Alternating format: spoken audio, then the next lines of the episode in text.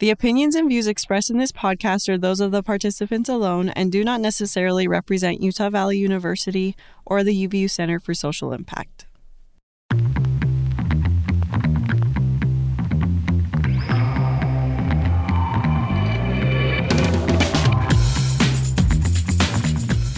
Let's get real. Talking about social issues can be intimidating and confusing. Real Talk invites listeners into candid conversations about hard topics. We talk to those that are actually living through the problems everyone is talking about. So grab a drink, grab a blanket, and start getting comfortable being, being uncomfortable. uncomfortable.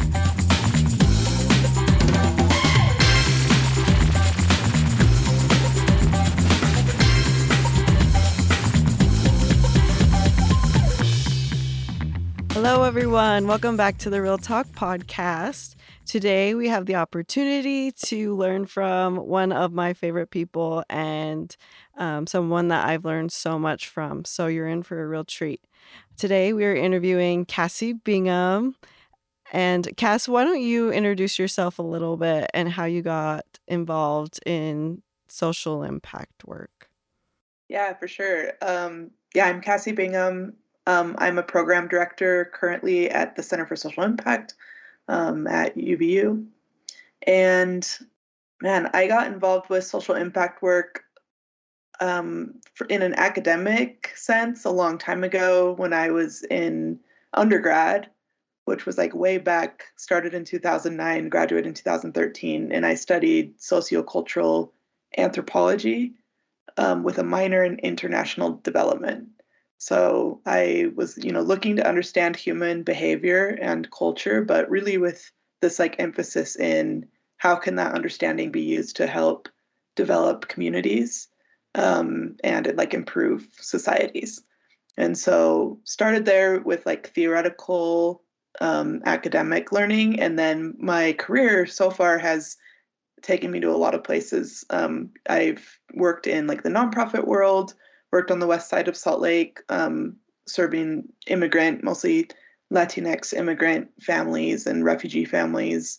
Um, I've also been abroad working with social entrepreneurs in uh, Uganda, Africa. Um, did some um, some like aid work in um, Greece, working with refugees at Moria refugee camp. Um, and now I'm an educator, so I teach social impact strategy to students um, and, and teach like frameworks and tools to help them become social change makers. And you are great at your job. Um, I think I've learned so much about how to have an ethical impact and how to like constantly be checking myself as I'm trying to make impact from you. So I'm really excited to kind of dive into our topic today because I think it's something that a lot of people are scared to ask questions about um, probably because a lot of us have participated in this unethical behavior. And I think it would be really cool if we can just dive into this topic just with, as you're listening, with an open mind and be willing to do some reflection on yourself. Um, but today we're going to be talking about white saviorism. And Cass, for you, what is your definition of white saviorism? Yeah, so um, white saviorism as a phrase, it, it was coined by a man named Teju Cole, um, who's um, an African man, writes for a lot of like American and European um, journals. And back in like 2012, I think, he wrote an article for The Atlantic that was called um, The White Savior Industrial Complex. And so that's where that phrase, that phrasing came from. And now it's been kind of like picked up by a lot of people, and and at least in the center, we just refer to the whole thing as white saviorism. Um, but the definition really is like the act of going into usually marginalized communities, um, disenfranchised communities, oftentimes communities that are either abroad, if we're talking about like a Western sense, or communities that are like lower income communities, if we're talking about, you know, domestic Western sense, um, going in kind of with this like hero mentality as people of greater privilege, which a lot of times the dynamic ends up being majority white people going into a community with majority brown people or black people, right? Mm-hmm. Going in with like a hero mentality or a savior mentality of like these poor, poor people. Like without me, like what would they do? Or without us, what would they do? Um, going into service work, quote unquote, volunteer work, development work, quote unquote, with this attitude of like these people like need all the help they can get. That maybe, you know, thinking in really like a patronizing or condescending way that they don't really know what they need or they haven't they're not capable of providing for themselves and so like the you know more civilized people or the more advanced people or the more intelligent people need to swoop in and offer you know um, better ideas need to offer um, solutions and need to you know shower them with like all of their good knowledge and and good help. And um, obviously um, this practice is accompanied with like a lot of a lot of ego right? Tons. and yeah. And so yeah so that's kind of long-winded but but white saviorism is really like a, a phrase that i think can catch more than just racial dynamics but it's really like a privileged to underprivileged with like the privileged swooping in thinking they can save people. So i am not a white person but that doesn't change the fact that I can still have a negative impact or I could still be holding ego as I am trying to help a community that may be less privileged than I am. And so I really appreciate that definition because it really does apply to so many more people. And, um, well, it applies to so many more people than just white people, although this is also a podcast episode that white people, I hope if you're listening as well, that you're reflecting and asking yourself, okay, how do I participate in this? To break in really quick for listeners, I'm also not not a white person. I'm a black woman. Um, and so yeah, as we as we talk more, I'm sure you'll hear a little bit of my own experience. But yeah, like pr- privilege in any way, and also um, recognizing that race is a social construct, and so it can be defined differently too. When I'm abroad in in an African country, oftentimes because of my Americanism and also because I'm I'm half white, um, so I have lighter skin. Um, I'm also I'm I'm usually clustered in with white Americans mm-hmm. because I speak like them. I my, culturally I'm closer to a white American than I often um, appear to like a native African in their own country. And so, really, for all intents and purposes, as a as an American and as a Westerner going into a country abroad, even though I have darker skin in, in the US, I definitely am not considered white. Mm-hmm. I'm often perceived as white in those countries. And so a lot of that also plays into this is saying like how does privilege and how does um, like proximity to power and privilege um, cause us to be perceived by other cultures as well and other demographics. And sometimes that means you also might be kind of like blocked in to like this white um, demographic, right? Oh, absolutely. And I think that kind of goes into like that colonial mindset too of like, am I, because in America, I may not be always considered like the major- majority or like the colonizer. In some situations, I may be, but going abroad to different countries, my proximity definitely is going to change when working with that community. So I think that this is really important because a lot of times people are just saying, "Oh, well, I'm just trying to help. Like I'm doing what I can." And like is that not good enough? Like I have a good intention. Why why is that not being taken into account? So do you think that good intentions are enough if someone is participating in this egoistic behavior or do you think that it's more important to be like digging into those feelings that you're having. Yeah. Um, intention is never enough when it comes to serious social impact work and serious social change. And for people who say that it is enough, so oftentimes you'll hear people who engage in kind of like voluntourist work abroad, like, if you just make one person smile or if you just make one person's day better like you've you've done enough you know like you've accomplished your mission. And you know i take great offense at that because on one hand um, a lot of the practices that are done with good intention in um, marginalized and disenfranchised communities would never be accepted in communities of privilege right? And so even if done with good intention right? For example if somebody came into a white suburban neighborhood assumed that they knew what that neighborhood needed began to do it without the input of that community. Um, and also at the same time, probably were like taking pictures of that community's kids, taking pictures of that community's homes, right? We would be really upset, right? The, the inhabitants of, of that white suburb or whatever. And if the people said, well, this was done with the best of intentions, we just wanted to help you and we and we admire you. That's why we're taking photos without consent, because we admire you, right? Mm-hmm. And we wouldn't we we wouldn't accept that. It would be bullshit, right? Basically. Yeah, absolutely. Um, and so, you know, I always challenge people on one hand when they're talking about intent to reverse the situation first, right? And say, how would I take it if somebody did something that I didn't like or didn't appreciate and then used the excuse that their intentions were good, right? Mm-hmm. On the other, uh, you know, the second thing I would say is that if somebody truly cares about social change, and doesn't just care about feeling good about themselves.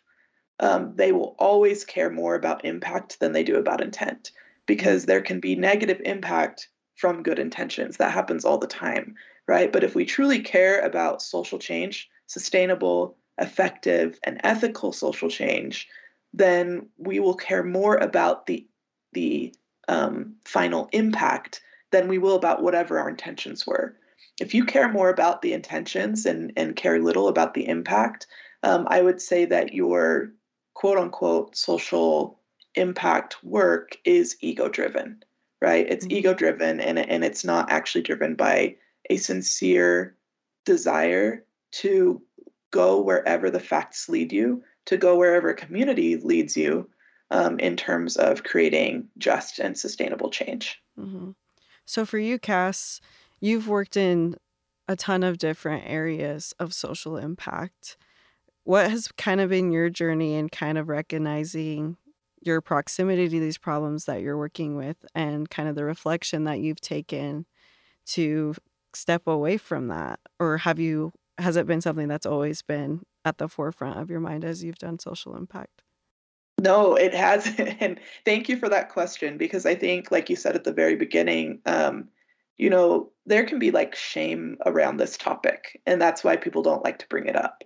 Um, one, because people don't want to be called out on something that that maybe they enjoy doing, right? Like mm-hmm. people want to feel like they can do whatever in a community, whatever abroad, and be praised for it, right? And so, mm-hmm. one, it's hard to take a step back and say, maybe I shouldn't be praised for this. Maybe I maybe I should step away from this, right? And two, it can be shameful even when you do recognize it to say like oh well damn i was engaging in something that wasn't actually that helpful and maybe was even unethical and that's really hard for people to accept i think it's even harder in today's um, in today's atmosphere where um, we're expected um, or we're expecting each other maybe publicly and online and, and on social media and stuff to be perfect um, when we are engaging in social justice and that's just not actually possible, right? Mm-hmm. That's not that's not a reality. And so my journey when it comes to white saviorism um, and when it comes to like leading into where I feel like I am today, which is not arrived at perfection, but is eons past what I was even a decade ago. Um, you know, I started like most people, like I just had good intentions. Like I wanted to be a part of positive change in the world. Um, that seemed really important to me. It felt um, meaningful to me. felt like my life wouldn't be really meaningful if I wasn't engaged in positive change.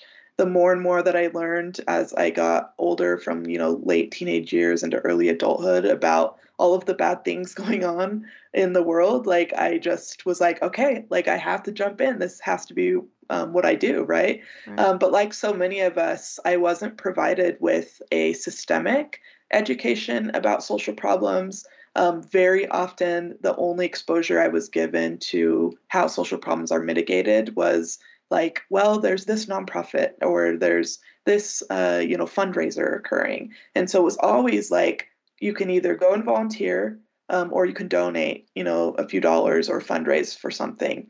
Um, now, you know, with my understanding of the fact that there are so many approaches and ways to address social issues, I, I know that volunteer work, service work, and philanthropy are really just like some of those like first steps, right? And really, mm-hmm. those, um, you know, ways of addressing social problems are really just like stopgaps, like they're relief.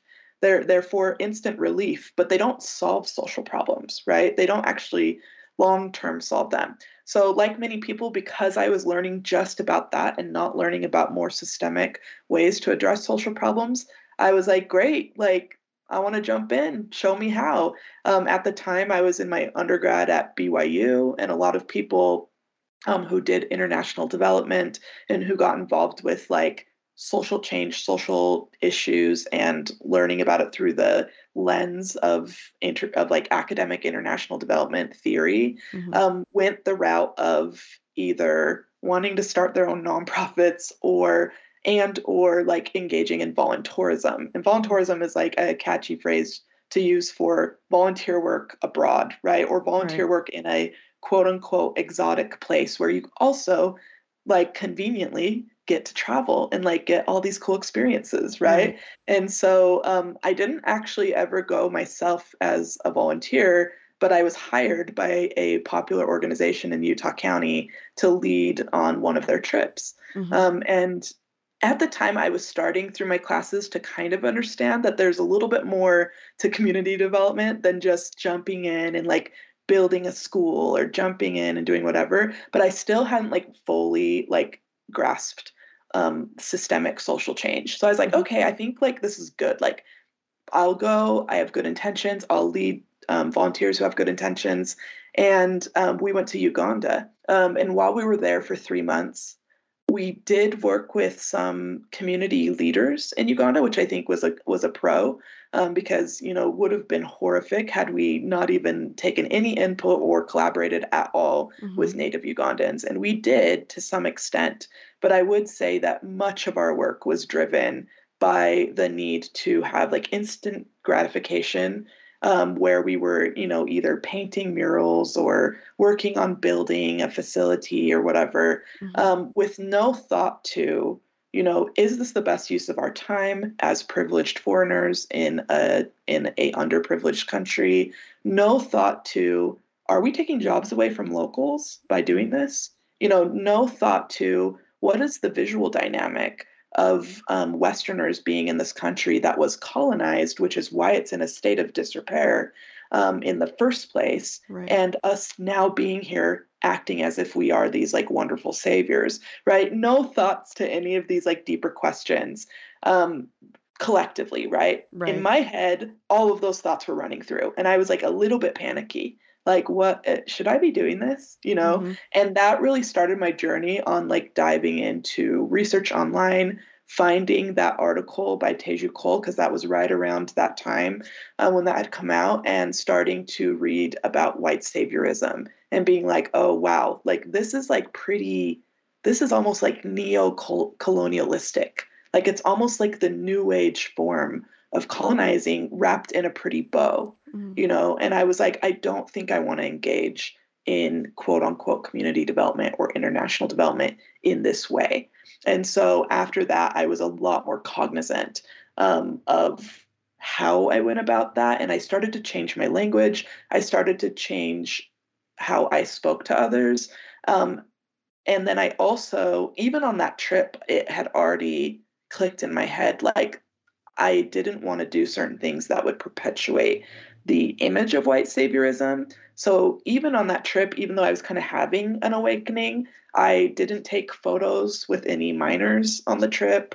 Um, any Ugandans that I did take pictures with, I made sure that I would they were actually my friends, mm-hmm. people who I knew their names. They were adults, right? Um, who I was hanging out with. I didn't want to um, perpetuate this idea of like infantilizing um, communities by only taking pictures with brown and black children.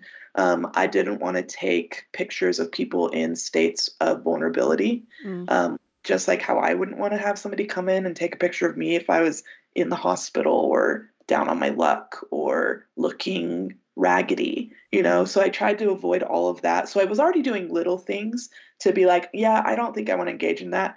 Um, but it did take me a couple more years to fully be like, okay, I'm never doing something like that again. And I've learned new ways to engage in social change that are so much more ethical um, and so much more sustainable, although they might not be as Instagrammable. Mm, that's a huge one. Because I think right now there's that big wave of, I'll call it performative, um, performative work where we post something that we feel really good about, that we feel we've maybe worked hard on, or maybe we haven't worked hard on, but we feel like it makes us look really good. And instantly we start getting like after like, people start commenting, and instantly you're feeling that instant gratification, like you were talking about. And it's really interesting to kind of reflect on well, am I posting this because I'm trying to post awareness, like gain awareness and really help this community, or is it because I want to feel good? I think that was one of the first things I started to recognize in myself when I kind of was going through a similar um, experience of even just when I was volunteering here domestically, like, why am I posting this? Why am I writing this specific caption? Is it to help gain awareness around this topic, or is it really just to boost my ego? And most of the time, it was to boost my ego. Um, so I really appreciate that because I think that those small things really, for some people, and I think for myself at least, I didn't used to think about that at all. And I think if you're listening, like now you've heard something that you can do, maybe think about it, wrestle with it. You know better now. Let's do better moving on. So um, that's kind of talked a little bit about like what's performative and what's actual impact work, right? Do you have any other thoughts around like specifically towards like that performative type of work um even like examples that maybe people can look out for in themselves or organizations that they're thinking of volunteering for or donating to um that might be some red flags? Yeah. I would say you know in terms of like personal behavior exactly what you said checking in with yourself um as you and, and this goes not just for like social impact work or or service oriented work. This goes for just like being in a foreign community to your own. Mm. um, checking how you are behaving towards others and always asking am i humanizing or am i dehumanizing? Right? Um, one of the experiences that woke me the fuck up oh i don't know if i'm allowed to say that. One of okay one of the one of the things that really like was a slap in the face to me um, i remember this is um, a, a, different time. I was in ghana africa just doing research. I wasn't doing volunteer work or any type of social change work but i was in ghana africa. Um, it was the first time i'd been in an african country. And so you know i was just taking in all of the sights the smells everything that was different. And just taking it in, right? As we do. And that's okay. It's okay to a- admire, appreciate, and experience difference. But I remember pulling out my camera and I, d- I actually had like an actual camera. It's like I'm old. And I took a picture of um, a woman who was like selling something on the side of the road. In my head, it was just like, it was like, okay, well, I'm just taking a picture of somebody doing something I haven't seen in my home country.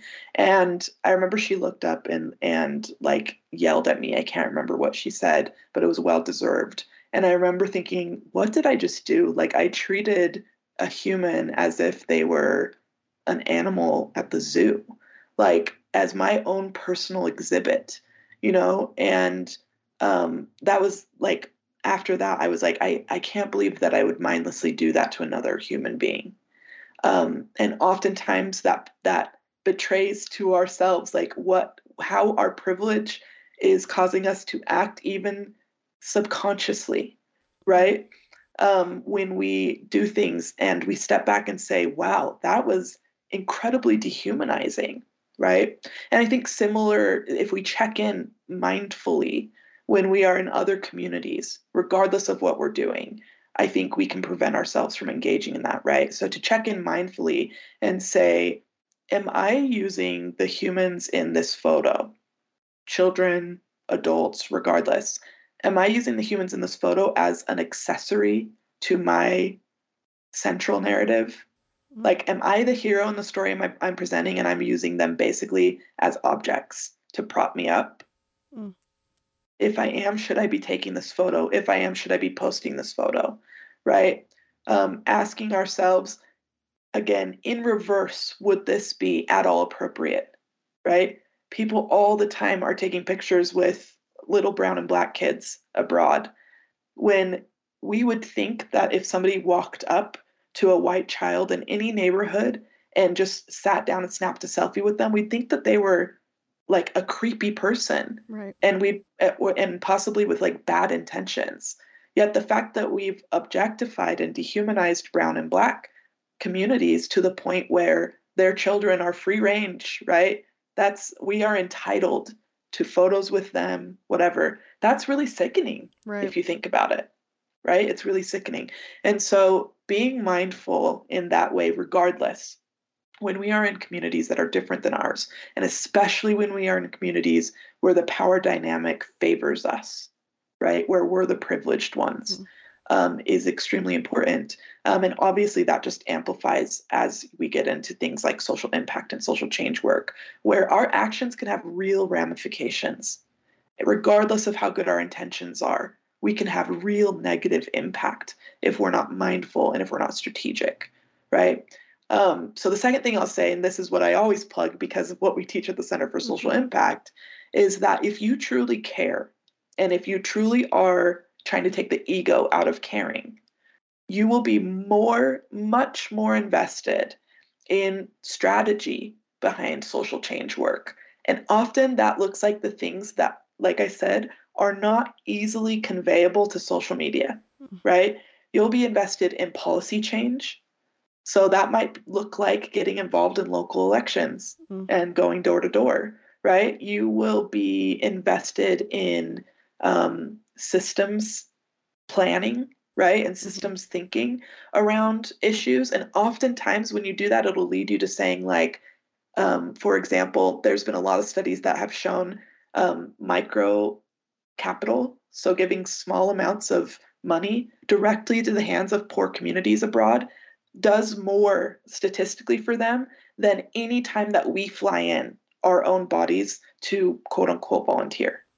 That's not good news to a lot of people who look forward to their humanitarian trip to an African country, a South American country, a Central American com- country. They don't want to hear that they shouldn't be spending thousands of dollars to fly in, to stay there, to have a really cool, quote unquote, exotic experience, and then to also get to pat themselves on the back and show all their friends how they did such a good thing. They don't want to hear that those people would literally benefit more if they just like put a hundred dollars straight into the hands of, of those communities and didn't ever show up. That's so They don't even need to see your face, right? Oh my gosh. There's literally been studies. Right. And it's so scary to think how much money we are spending. I'm just thinking of people I know that have done humanitarian trips, right? And have to spend $3,000 to participate in this trip where that money could have been given to a family, could have just been given to the people that they're trying to help. Right. And I think it kind of, again, it's that humanizing factor of, oh, well, these people they can't take care of themselves so i need to come in and it i will fix it for them when yeah. in reality these people are so in so capable of much more capable than you. Oh absolutely. much, much much more capable. They know their communities right? Also even thinking of the psychological harm that's done when we are teaching entire generations of youth in brown and black countries that majority white all western groups are who they should be dependent on rather than their own mom, mm-hmm. their own dad, their own community leader who looks like them, who has the same skin color as them, speaks the same language as them, has the same cultural traditions as them. What type of psychological damage is that? Right. To be teaching them to look to foreigners, right? Um, and just in terms of like some quick tips for people who are like, man, but I really want to go abroad. I'm not against travel. I think that if you're privileged enough to have enough money, and it is a huge privilege to be able to travel abroad. Yeah. But if you're privileged enough, traveling abroad can be a huge positive in shifting your paradigm culturally and, and how you care about people, how you think about humanity. And so I encourage it. But if you're going to go abroad, one thing to, to you can Google is just simply um, sustainable travel um, or ethical travel. If you if you type in sustainable travel, it might bring up more like eco-friendly trips and stuff, which is great too.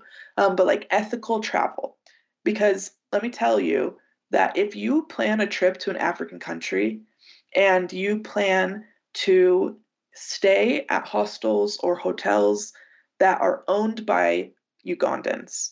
Sorry, I'm talking about Uganda because that's where I used to go, mm-hmm. but are owned by the Africans from the country you're visiting, right? And I'm not just saying empl- that they employ Africans, because there's mm-hmm. a whole bunch of resorts in Central, South America, and African countries where they employ people, but at the top you'll find they're always owned by Americans or Europeans. Mm. But if instead, if you plan a trip and you only stay at places that are truly owned by Africans, if you plan a trip to Africa and you eat only at places that are owned by Africans, if you plan a trip and you go on um, trip on, on you know travel activities that are facilitated by and owned by Africans, right? Mm-hmm. When we mm-hmm. were in Uganda, we would see people all day long go on safaris with European, Australian, American owned companies when we would go with the Ugandan Wildlife Association and have a better safari. Yeah. But people but people would just go with western co- companies. If you go on a trip and make those intentional decisions, the m- amount of money that you'll be putting into the hands of local economies, I promise you, will do more than if you had flown in with a voluntourist group like un, like uh, unimaginably unstrategic, like painting a school mm-hmm. or building a new building without any plans for how it will be sustained after you leave. And then traveling around with that organization, most likely going to restaurants that aren't owned by Africans, staying in places that aren't owned by Africans, et cetera, et cetera. I promise you that if you go on a travel trip, not, not even planning any service into the trip, but being intentional about where you spend your dollar, you will do more. Right. So mm-hmm. that to me is strategic social impact. Right. It's saying, even if I don't get to show off to my friends that I've done a service project, can I just inside myself know that I've strategized so well that I've actually affected real social impact, not just Instagrammable photos? Right? Right. And so that's one tip. Um, another tip I would say is that if you absolutely want to go and do something humanitarian abroad, do it with a group where you are doing relief services that need bodies on the ground because that's basically the only thing where you will actually make a difference. So that's the reason why I did choose to lead one more humanitarian team in Greece um, at Moria refugee camp. Mm-hmm. Refugee camps are unglamorous. I didn't want to Instagram basically because it was heavy. It was psychologically burdensome. It was sad. Um, but all they needed was bodies on the ground. They needed people to pass out food. They needed people to pass out medical supplies. It was not fun. It was tedious. But that was where they actually just needed human bodies to help. Mm-hmm. So if you find something like that, great. But I, it probably won't be as exotic and beautiful and thrilling as doing a you know quote unquote service project that doesn't do much in a really exotic jungle, you know, or whatever you're you're dreaming up. So relief services, sure. Um, but um, basically anything else through a volunteers organization I would avoid and instead just plan a very intentional ethical travel trip.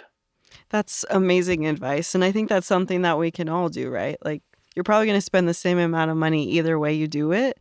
And you honestly probably, it sounds like a better trip, just a more fun and enjoyable trip because you're actually interacting with the people that know the country the best that you're trying to learn about or enjoy. So I think just to to wrap up, if you could give like any advice to someone who maybe like who may be feeling shame regarding actions that they've done in the past or they're currently involved in, um, what advice would you give to them just as they're trying to get out of that that cycle of the heroism that they feel?